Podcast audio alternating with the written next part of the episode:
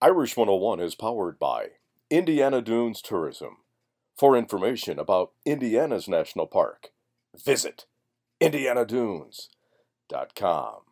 Third ranked Notre Dame, playing away from Notre Dame Stadium for the first time this season, remained unbeaten at 5 0 with a 45 3 victory over Pitt on Saturday.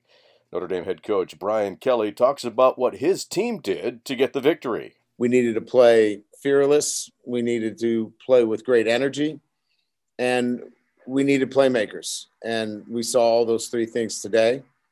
And uh, this is a, a very good glimpse of what this football team's capable of. Irish quarterback Ian Book completed 16 of 30 passes for 312 yards and three touchdowns.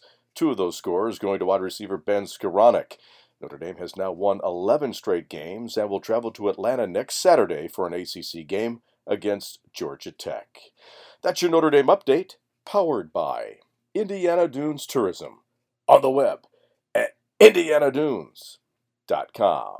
I'm Len Clark, and this is Irish 101.